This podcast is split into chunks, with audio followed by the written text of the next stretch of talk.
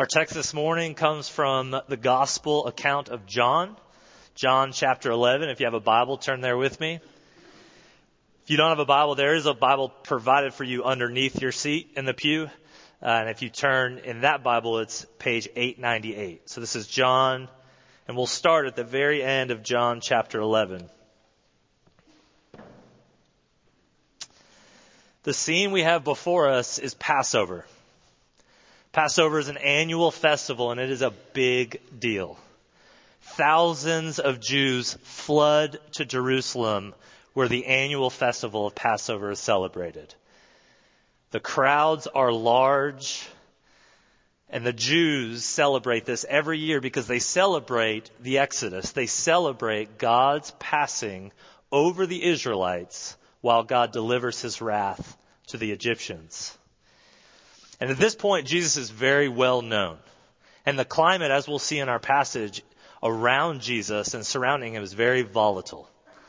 There are many people believing in his name, loving him, and there are many people wanting him to be arrested and to be killed. And so the big question in our passage is that the Jews have is, will Jesus make an appearance into Jerusalem to celebrate Passover? Will Jesus come to Jerusalem? And if he does, what will be people's responses? What will be the response of the Jews, the Pharisees, and the Romans? Let's pray and then we'll read our passage. God, help us to believe that Jesus is the anointed one. God, help us to believe that Jesus is the Messiah, the prophesied King. God, help us to believe in his name that we may have life that you provide through faith in Jesus. We pray this in his name. Amen. So this is John chapter 11, starting in verse 55. And I think by reading a lengthy passage here, hopefully we'll get the sense of the narrative of what's going on in this story. 11:55. Now the Passover of the Jews was at hand. And many went up from the country to Jerusalem before the Passover to purify themselves. They were looking for Jesus and saying to one another as they stood in the temple, "What do you think? That he will not come to the feast at all?" Now the chief priests and the Pharisees had given orders that if anyone knew where he was, he should let them know so that they might arrest him. 6 days before the Passover, Jesus therefore came to Bethany, where Lazarus was, whom Jesus had raised from the dead. So they gave a dinner for him there. Martha served, and Lazarus was one of those reclining with him at the table. Mary therefore took a pound of expensive ointment made from pure nard and anointed the feet of Jesus and wiped his feet with her hair. The house was filled with fragrance of the perfume. But Judas Iscariot, one of his disciples, he who was about to betray him, said, "Why was this ointment not sold for 300 denarii and given to the poor?" He said this not because he cared about the poor, but because he was a thief. And having charge of the money bag, he used to help himself to what was put into it. Jesus said, "Leave her alone, so that she may keep it for the day of my burial. For the poor you will always have with you, but you do not always have me." When the large crowd of the Jews learned that Jesus was there at Bethany, they came, not only on account of him, but also to see Lazarus, whom he had raised from the dead. So the chief priests made plans to put Lazarus to death as well, because on account of him, many of the Jews were going away and believing in Jesus. The next day, the large crowd that had come to the feast heard that Jesus was coming to Jerusalem. So they took branches of palm trees and went out to meet him, crying out, "Hosanna! Blessed is he who comes in the name of the Lord, even the King of Israel." And Jesus found a young donkey and sat on it, just as it is written. "Fear not, daughter of Zion. Behold, your king is coming, sitting on a donkey's colt."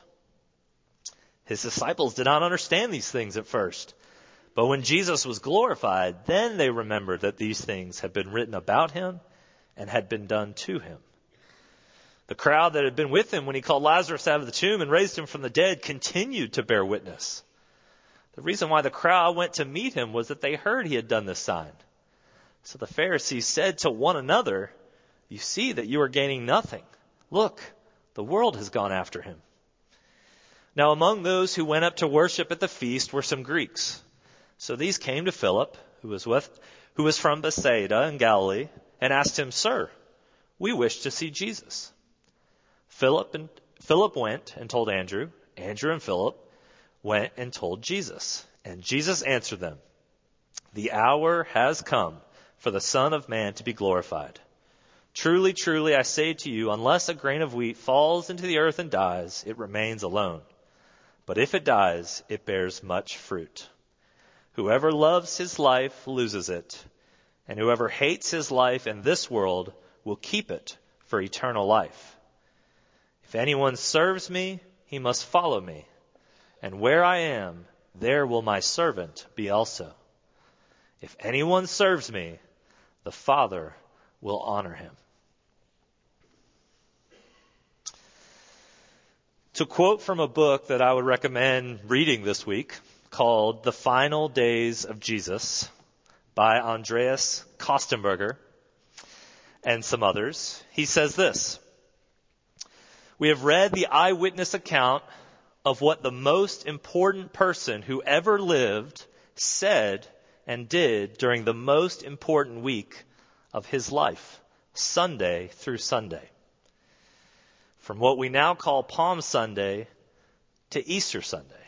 This morning is Palm Sunday. It's the first day of the last week of the most important person who ever lived, his life. And we have the eyewitness account. We have four eyewitness accounts in the Gospels, Matthew, Mark, Luke, and John. And this morning we've read one of those accounts. The account of a man who was one of the 12 disciples of Jesus, a man who was part of the inner circle, along with Peter and James. We read his account, eyewitness account, of the first day of the last week of the most important person who ever lived. And we know John, the disciple, we know the purpose for his writing of this eyewitness account because he says so later on in the book. He says, "I am writing these things to you so that you may believe that Jesus is the Christ, the anointed one, the Messiah, the King, and so that believing in his name, you may have life." That's why John is writing his account. And the question we have this morning is by believing in Jesus, we may have life. Well, what kind of life is that? What kind of life will a Christian have? In our passage, Jesus is rightly seen and celebrated as a king, the King of Israel. And the question remaining for us is, will we serve him? To channel the best Pastor Wheat I can, the Jesus we need is a king. The Jesus we need is a king. So for many of us, we only want Jesus the Savior. We only want Jesus, the one who gets us to heaven. But we don't necessarily want Jesus the King. We want forgiveness purchased by Jesus, the Savior, but we don't want the price of serving Jesus the King. We want the amazing benefits of being a Christian, but not the costly lifestyle that goes with it. We want the King's glory, but not the King's cross. The Jesus we need is a king. He is a Savior, but he is also a king. And in this passage, we see Jesus enter Jerusalem as the long-awaited King of Israel. And so the question is, will you serve him? Will I serve him? Well, why should we serve Jesus? There's many kings vying for our lives. There's many things out in the world that says, give your life to this and you will be happy. Or give your life to this cause because that's where life is found. So why give our lives to Jesus the King? Why take up your cross and follow him? Why forsake all and dedicate your entire life to his service? This morning from our passage, we're going to look at three reasons why we ought to serve Jesus the King. First, serve Jesus, for he is the king who conquers the enemy. Second, serve Jesus, for he is the king who dies for the many. And third, serve Jesus, for he is the king who gives life to the dead. So first, serve Jesus, for he is the king who conquers the enemy. And we're going to focus mostly on the passage starting in verse 12 of chapter 12, the triumphal entry.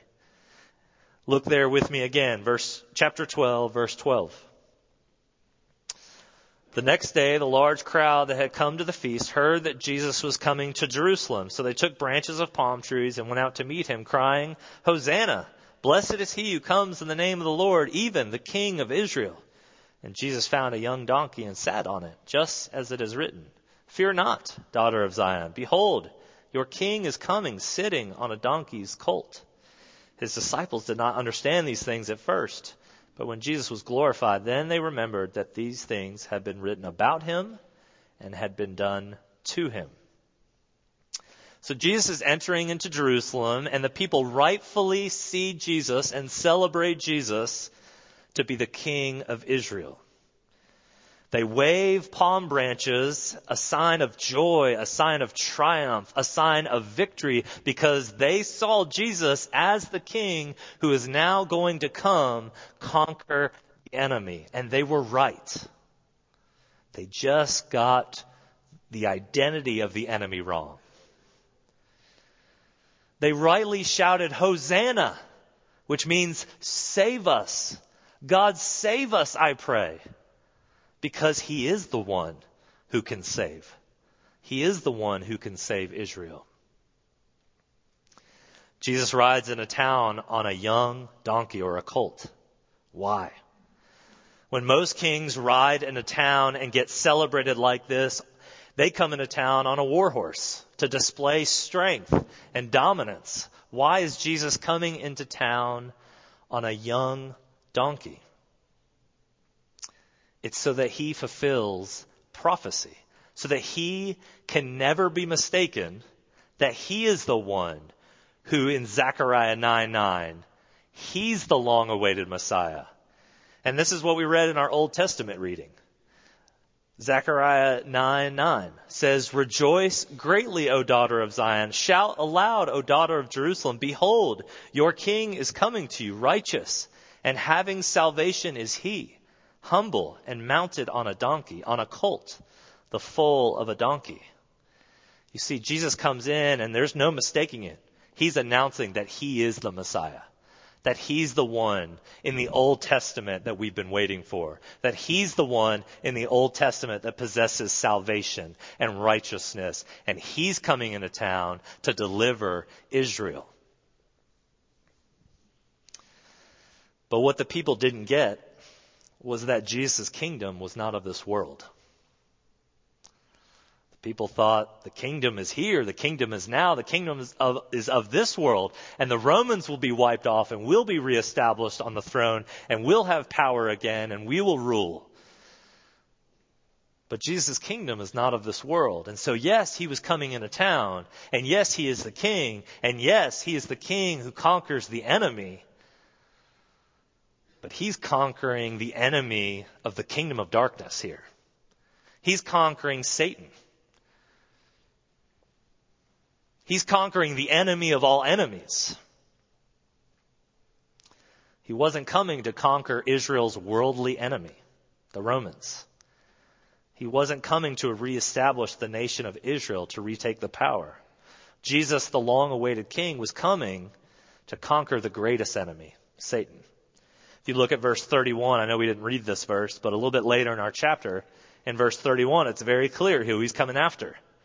Chapter 12, verse 31. "Now is the judgment of this world. Now will the ruler of this world be cast out." Who's he talking about? He's talking about the prince of darkness. He's talking about the ruler of this world. He's talking about Satan. He's coming after him.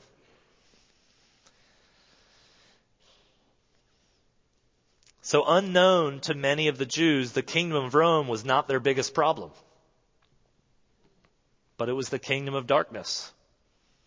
And the kingdom of God is what is entering into Jerusalem here. And he's got one target on his mind, to conquer the kingdom of Satan. For this is a cosmic battle with cosmic implications. And Jesus was indeed the long-awaited Messiah who was prophesied back in the Old Testament, even back further. If we go all the way back to Genesis, Jesus is the long-awaited prophesied Messiah who will crush the head of the serpent.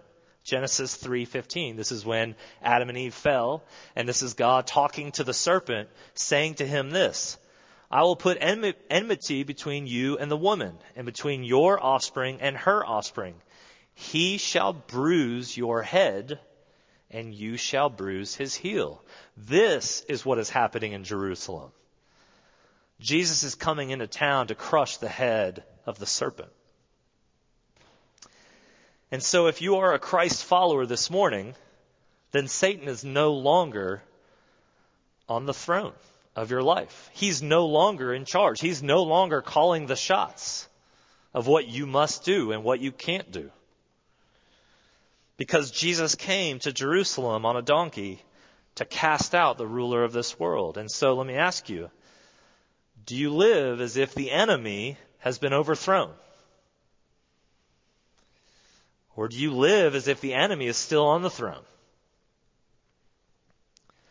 You know, we read about Judas in this passage.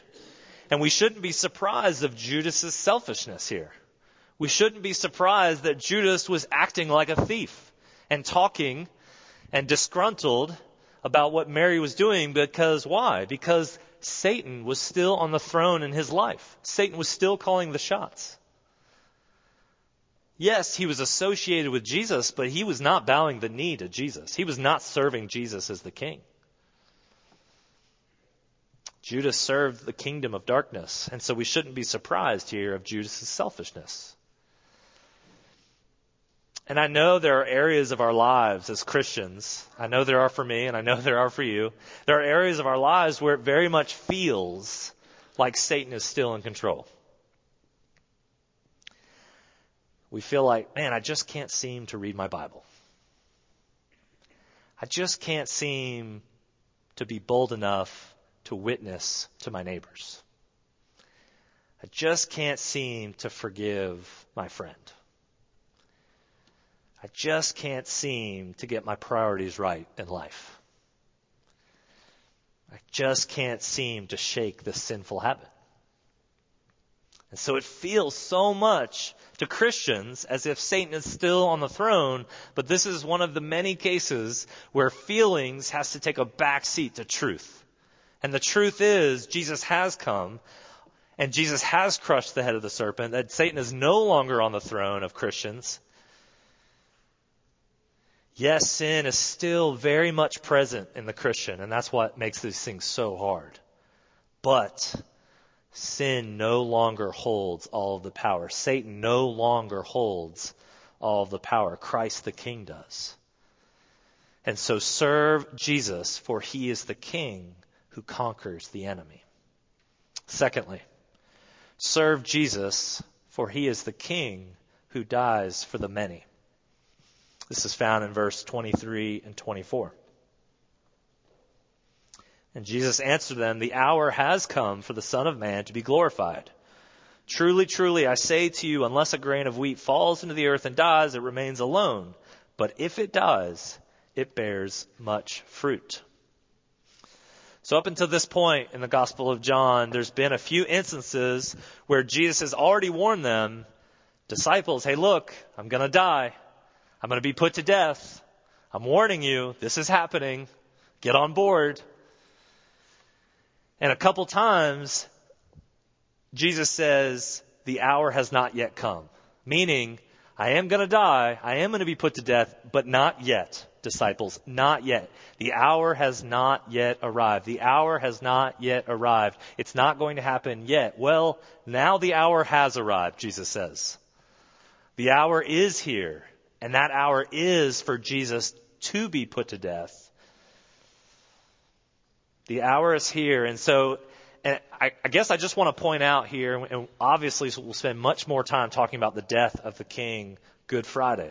So come back Friday, 6:30, to hear about the death of the King. But I do want to point out here that as Jesus approaches Jerusalem on the donkey, his death was very much on the forefront of his mind. He knew what he was getting himself into, and yet he willingly and voluntarily approaches Jerusalem, the volatile climate to which his end will be death. He knows this very much. And yet, he is the king who is willing. He is the king who loves. He is the king who dies for the many. And he knows only through his death will the many have life. And that's what he's talking about with this parable. He's talking about this grain of wheat falling down and dying, and yet because of the death of the kernel, much fruit can come of it. Only way we have life, only way we have salvation is through his death. And he knows it, and that's why he comes to Jerusalem. So the death of Jesus is relevant in every sermon. Not just Good Friday, not just this morning. It's relevant in every sermon because it's his death that is our motivation for why we serve the King.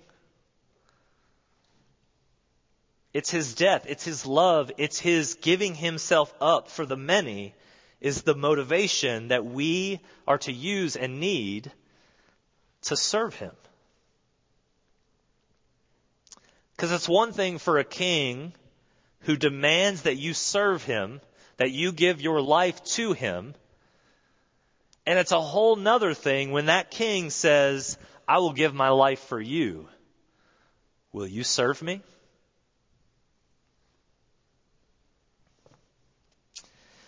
So what does serving Jesus look like? We're called to serve King Jesus. What does that look like? Well, we know it doesn't look like Judas. But it does look like Mary here. We read about Mary. That's a great example and a picture of what service to the king looks like. Mary gave herself to Jesus. Mary emptied herself. Mary emptied the bottle and poured it onto Christ because this is Mary emptying herself. She is fully devoted to the king. Why? Because he is precious. He is Savior. He is the king who died for the many. That's why Mary anoints Jesus. That's why Mary gives of herself to Jesus, because she loved him and wanted to serve him and honor him.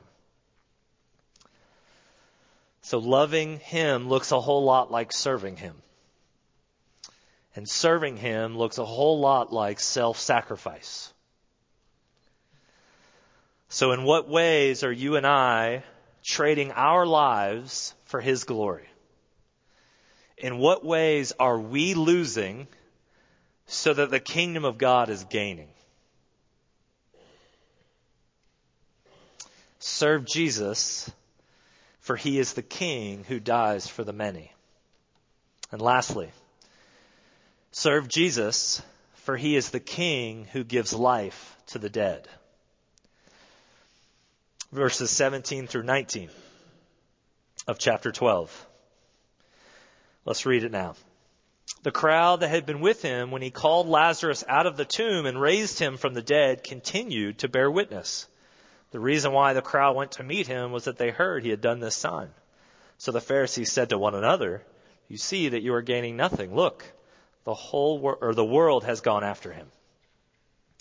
So this is about the miracle that Jesus performed back in John chapter 11 of raising Lazarus from the grave. Lazarus had died.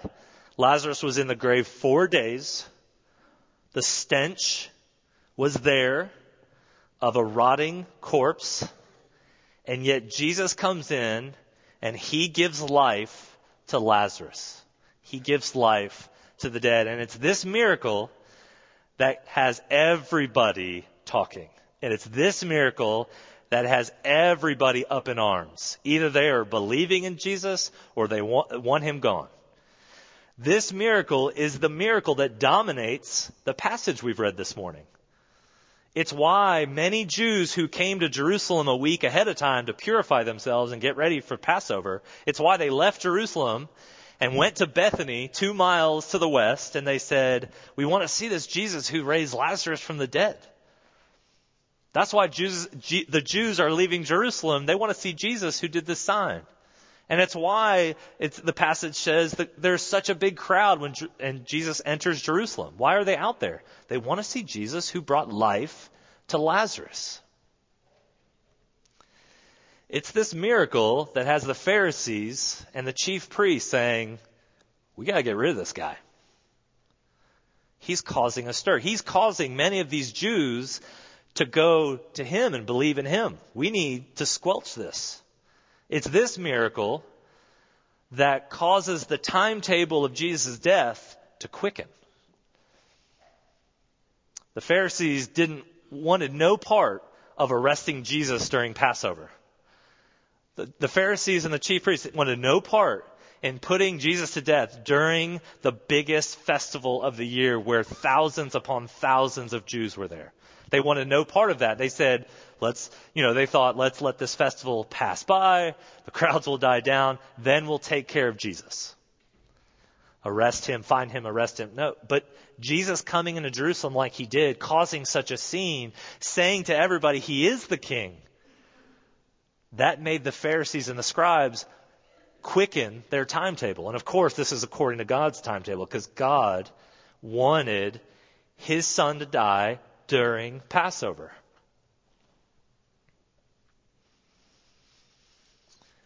And the Jews were probably thinking when Jesus came in as the king who has power over life itself, the Jews were probably thinking, this is great. If this king has power over life itself, Lazarus in the grave, then the Romans will be gone in no time. That's what they're thinking. Because it's true. Jesus does give life to the dead. Jesus raises Lazarus. And Lazarus is a picture of what he does for us.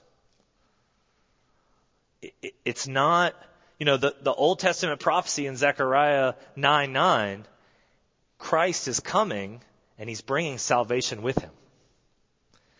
And it's salvation from our greatest enemy, Satan himself.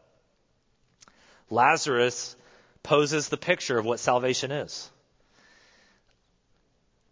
We showed a video to the youth a couple days ago, and in that video, there was a pastor talking about how it's not as if people are a little sick and need a little medicine or need a visit to the hospital to get better. No, it is as if people are all like Lazarus, dead in the tomb, dead in the grave, and we need someone to raise us up and give us new life. Another picture that the video talked about was it's not as if we are drowning in the ocean and God is the one who throws out the life preserver or the life raft and says, grab a hold and you will be saved. That's not the picture of salvation. The picture of salvation is we are dead at the bottom of the ocean with no hope, and yet God says, I'm coming for you. I will save you. I will give you new life. And that's the picture of Lazarus, and that's the picture of all of us who have put their faith in Christ. We were dead in our sins, but Jesus is the King who gives life to the dead. And so will you serve the King who gives life to the dead? Well, what would serving look like here? Well, I think serving would look a whole lot like verses 18 and 19. That those who witness Lazarus, once dead and now alive, those witnesses, they are telling everyone they can about this amazing miracle. Because can you imagine the shock and awe that raising Lazarus 4 days in the grave to life and seeing Lazarus with their own eyes and just wanting to tell everybody? I think that's what serving Jesus looks like here. They couldn't wait to tell people about the King who gives life to the dead.